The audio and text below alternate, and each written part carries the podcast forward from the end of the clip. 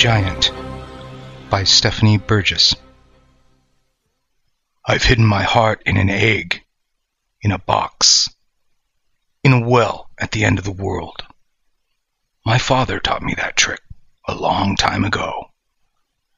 If I'd kept my heart, I would be in trouble now. This princess is too beautiful. Darling, she sighs into my ear.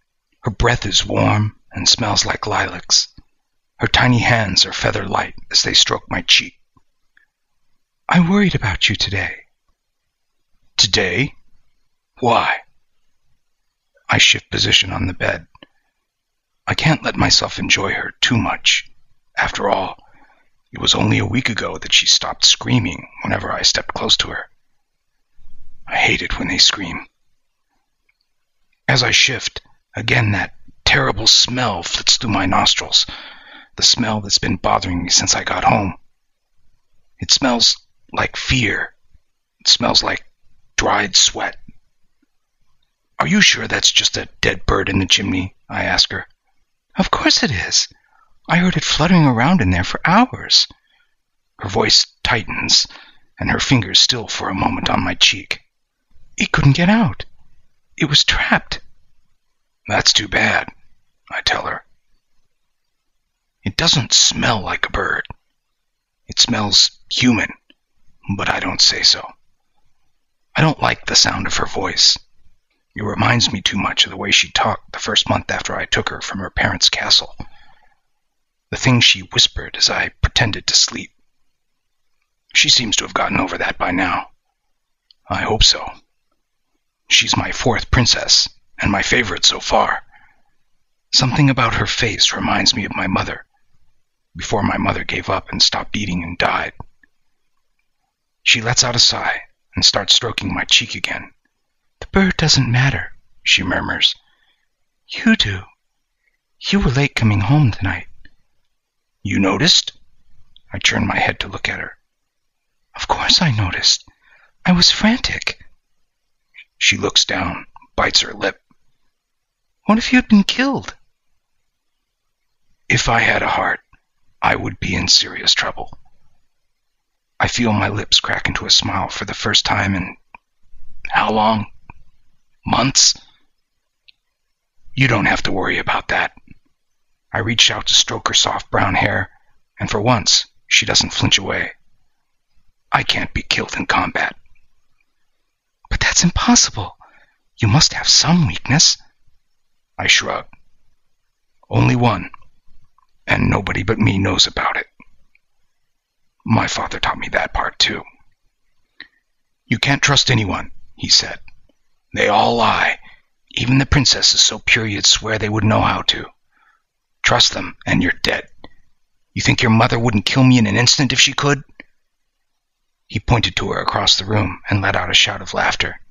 She'd be telling my secret to the first idiot knight she came across. I couldn't keep myself from looking at my mother to see her reaction. She had stopped her work and was staring at him. What was she thinking? I loved my mother. My father caught me looking. He laughed again. Trust me, son, I know princesses. Isn't that right, sweetheart? Wouldn't you just love to know my weakness?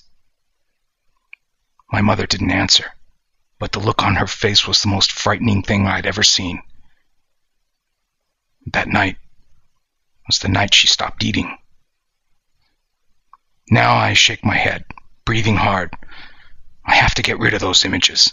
I can't let myself think about my mother, the way she looked at my father that day, the way she faded into a skeleton, the way I felt as I watched it all happen. Please, says my princess, breathing into my ear. Her tiny fingers knead into my tight shoulder muscles. I feel a cool, dry kiss brush against my neck. I shiver. My mother never kissed my father. Did she? The strange smell seems to be getting stronger. Can it really just be floating in from the chimney? My princess's lips move up my neck. They skirt my lips, tantalizingly close. I hear a clinking sound like metal somewhere nearby, but I ignore it mesmerized by the warmth of my princess's breath against my mouth. Did my mother ever kiss me, once I grew as big as her? Please, she whispers against my lips. Can't you trust me? The smell is definitely stronger now. It's probably coming from underneath the bed, but I don't want to investigate it now. That's what my father would have done. But I'm not my father. I'll wait until the morning, after I wake up from the best night of my life. I take a deep breath and look up into my princess's face, so much like my mother's. I trust you, I say. And I mean it. This has been a Podcastle miniature. Visit us on the web at podcastle.org. Giant was written by Stephanie Burgis. She's an American writer living in England, and her short fiction has appeared in several magazines, podcasts, and anthologies, including Strange Horizons, Escape Pod, and Pseudopod. You can find more information at stephanieburgis.com. Giant was first published in the online magazine Lone Star Stories.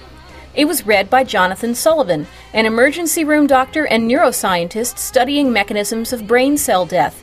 He used to edit the SF webzine Neverworlds and does movie reviews on Escape Pod.